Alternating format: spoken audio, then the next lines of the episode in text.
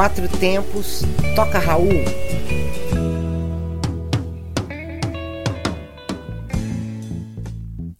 Aurinho. Isso. A turma do Jackson do Pandeiro. Isso aí. Vamos lá. Meus amigos,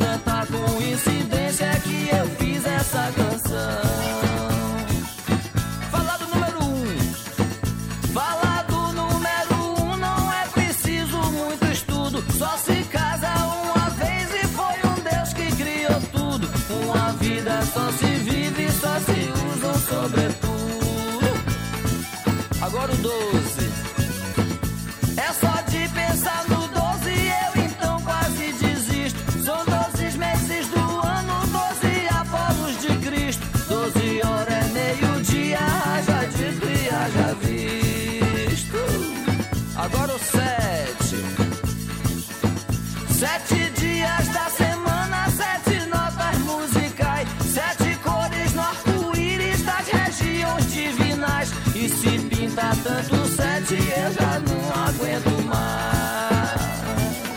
Dois. E no dois o homem luta entre coisas diferentes. Bem e mal, amor e guerra, preto e branco, bicho e gente. Rico e pobre, claro e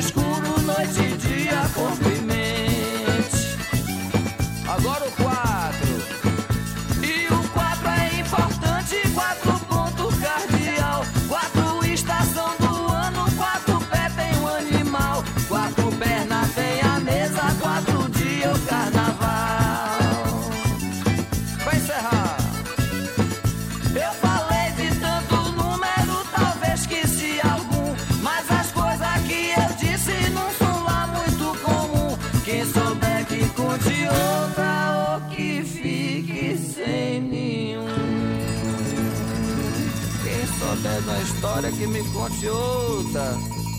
Menino, quando hoje ele chega.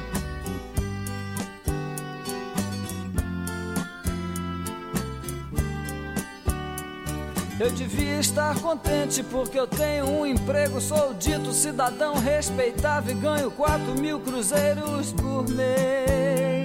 Eu devia agradecer ao Senhor por ter tido sucesso na vida como artista. Eu devia estar feliz porque consegui comprar um Corcel 73.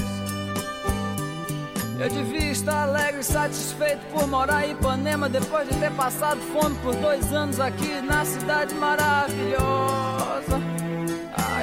Estar sorrindo e orgulhoso por ter finalmente vencido na vida, mas eu acho isso uma grande piada e um tanto quanto perigosa. Eu devia estar contente por ter conseguido tudo que eu quis, mas confesso abestalhado que eu estou decepcionado.